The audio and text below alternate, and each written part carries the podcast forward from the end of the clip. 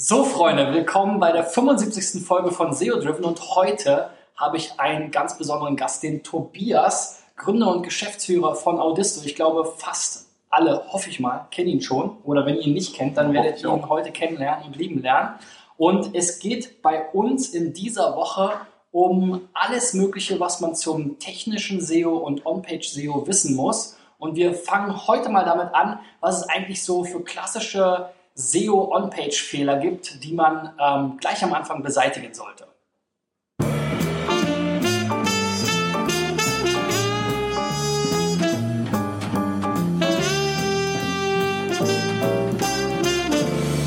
Ja, Tobias, ähm, du bist ja wirklich mit deinem Tool Audisto sozusagen der Experte für große Website-Crawlings. Ja? Ähm, also wenn On-Page, Screaming Frog und Co. an ihre Grenzen kommen, dann äh, schaltet man spätestens Audisto ein und du siehst da die größten Websites sozusagen in Deutschland, crawlst die durch mit deinem Team und mit deiner äh, Software und berätst die Leute dann auch über die Ergebnisse. Und da habt ihr natürlich eine ganze Menge an so klassischen Fehlern, die immer wieder kommen. Was ist das denn so? Genau, also grundsätzlich haben wir so drei Arten von Kunden.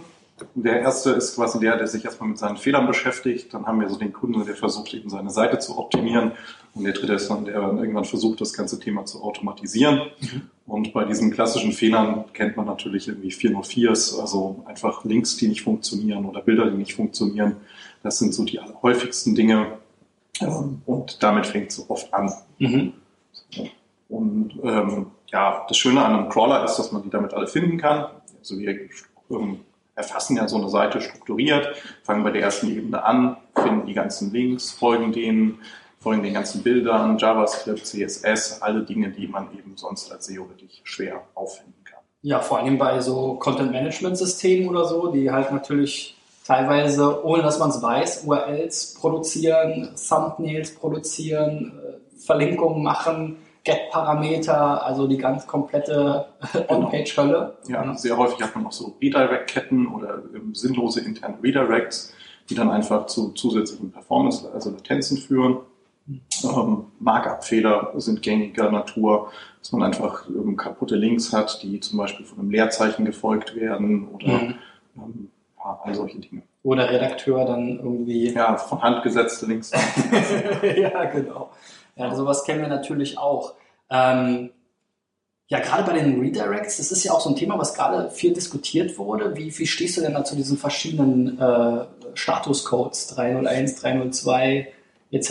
pp 307? Ich glaube, für die Suchmaschine selber macht das nicht so den großen Unterschied, ähm, was das für ein Statuscode ist. Wo es einen sehr großen Unterschied macht, ist beim Browser. Mhm. Zum Beispiel kann ein 301 Statuscode, der kann gecached werden. Mhm. Und ähm, haben dann es gibt ein schönes Beispiel. Wir hatten eine Nachrichtenseite. Wir hatten so einen ähm, Bereich, wo sie die Nachrichten des aktuellen Tages aufgelistet haben. Und ähm, die haben, haben mehrere hundert ähm, Nachrichten pro Tag eben produziert. Und so füllte sich eben die Paginierung über die einzelnen, äh, über die Stunden auf. Und wenn du kurz vor Mitternacht auf diese Seite gegangen bist, dann konnte es dir passieren, ähm, dass du eben fünf oder sechs Seiten Paginierung hattest. Mhm. Und wenn du jetzt ist die Uhrzeit über die neue äh, über Mitternacht drüber gesprungen, dann gab es natürlich für den neuen Tag noch keine Nachrichten. Ja. Und dann ähm, konntest du aber, wenn du dann vorher noch auf der Seite warst, konntest du natürlich die letzte Seite anklicken oder die nächste und wurdest dann mit einem 301 Redirect auf ähm, die erste Seite geleitet, ähm, die dir dann gesagt hat, ah, heute gibt's leider noch nichts. Ja. Ja, jetzt kommst du am nächsten Tag wieder. Auch wieder kurz vor Mitternacht. Es gibt vielleicht sogar noch mehr Seiten. Jetzt klickst du genau dieselbe Seite wieder an das ist jetzt gecached im Browser und du wirst wieder auf der, ähm, auf der Startseite landen, weil das ein permanenter Redirect ist, der vom Browser gecached wurde. Ja. Und das sind oft die technischen Details, auf die man achten muss. Also wenn man Dinge nicht permanent umzieht, muss man eben ähm, temporäre Redirects benutzen. Da bleibt dann eigentlich nur der 302 oder der 307 oder der 303. Mhm. Wovon der 303 der einzige ist, der nie Cache ist. Okay. Und äh, 307, was ist da das Besondere daran? Ähm, der ähm, 307 ist auch ein temporärer Redirect. ähm, ich müsste jetzt selber nochmal genau die, ähm, also die Unterschiede nachgucken. Ähm, ist quasi, ähm, der erhält die, die Request-Methode. Ah, also okay. du hast ja Formulare per, können ja per Get und per Post, Post. entsprechend sein. Und ähm, ähm, oft ist es so, dass sich die Request-Methode ändern kann. Mhm. Und mit einem 307 Redirect kannst du dann auch diese Request-Methode erhalten. Das heißt, du kannst zwischen ähm, du kannst mehrere Post-Geschichten machen, mhm. ähm, die dann auch weiterhin die Werte über, als Post weiter übermitteln auf die ah. folgende Redirects. Okay, ansonsten würdest du die Daten wahrscheinlich verlieren. Genau. Ja, okay, spannend. Ja, ähm, bei, was mir noch aufgefallen ist, ist, dass wenn man mit 302 redirectet, dass dann auch die sozusagen die ursprüngliche URL äh, ganz gerne mal im Index bleibt, aber mit dem Inhalt des äh, dann verlinkt oder dann weitergeleiteten Dokuments. Genau, ne? das passiert ja aber mit den 301 Redirects genauso und das passiert Echt? ja auch mit den 303ern. Okay. Ähm, also Google hat vor Jahren angefangen, die hübschere URL zu verwenden. Mhm. Und oft ist das eben die alte Variante oder eine kürzere Variante. Ah, okay. Da gab es mal ein ganz prominentes ähm, Beispiel mit Velux, mhm. ähm, Velux Dachfenster. Und die haben ähm, in den Medien geworben mit velux.de slash Dachfenster. Mhm. Die Seite gab es nie und äh, war dann aber trotzdem die in den Suchergebnissen rankte, mhm. weil sie dann einfach auf einen anderen Inhalt weitergeleitet hat und Google die für, schöner hielt. Ja, ja, okay, gut. Also das heißt, es ist ihr gar nicht unbedingt so wichtig, welcher Statuscode dahinter ist, sondern wie schön die URL ist. Das habe ich nämlich tatsächlich auch bei einem Kundenprojekt äh, entdeckt. Äh, da hatte ich es allerdings auf den äh, 302 geschoben, weil es ja auch irgendwo Sinn machen würde, weil die URL ja an sich bleibt und später vielleicht wieder einen anderen Inhalt hat.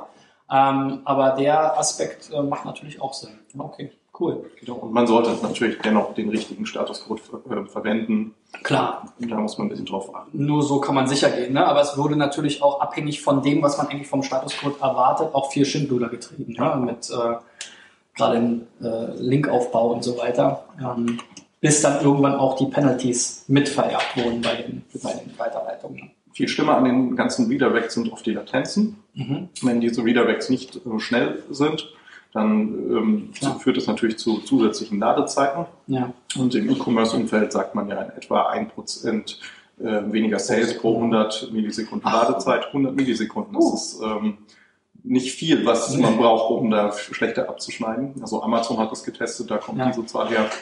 Und Akamai hat ähm, Latenzen getestet, wo sie herausgefunden haben, dass ab vier Sekunden Ladezeit 30 ähm, Prozent der Leute den Tab geschlossen haben, ohne dass sie irgendwelchen Inhalt gesehen haben. Ja. Und das sind natürlich Dinge, wenn man solche Performance-Engpässe innerhalb seiner Seitenstruktur findet, die sollte man wirklich mit ähm, ganz hoher Priorität ähm, angehen. Genau, da sind ja auch oft so JavaScript und CSS Geraffel, ja. gerade bei den beliebten Content-Management-Systemen, wo man dann 20 Plugins hat und jedes schiebt dann nochmal sein eigenes JavaScript rein und äh, so weiter. Genau, da hast du die ganzen Performance Best Practice, wie legt diese Sachen zusammen und so. Wobei man da sagen muss, dass sich das auch so ein bisschen gedreht hat. Jetzt haben wir ja HTTP 2. Mhm. Da kannst du jetzt mehrere ähm, Requests über eine Verbindung, also über eine Connection quasi abfrühstücken. Mhm. Und da dreht sich das schon wieder. Also da kann es mitunter besser sein, das wirklich in Häppchen zu haben. Okay. Und auch Push-Mechanismen zu benutzen.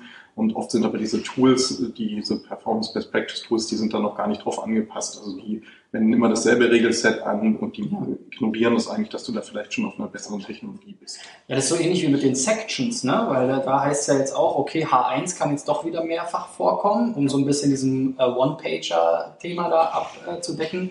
Aber egal mit welchem Tool ich das teste, also bei eurem weiß ich es jetzt nicht, weil wir damit nicht so häufig arbeiten, aber ähm, äh, da wird mir jedes Mal dann wieder um die Ohren geworfen, naja, H1 ist aber doppelt, bitte beheben. Und ja, ich, ja, wird aber am Schluss nicht der ausschlaggebende Faktor sein. Also ja.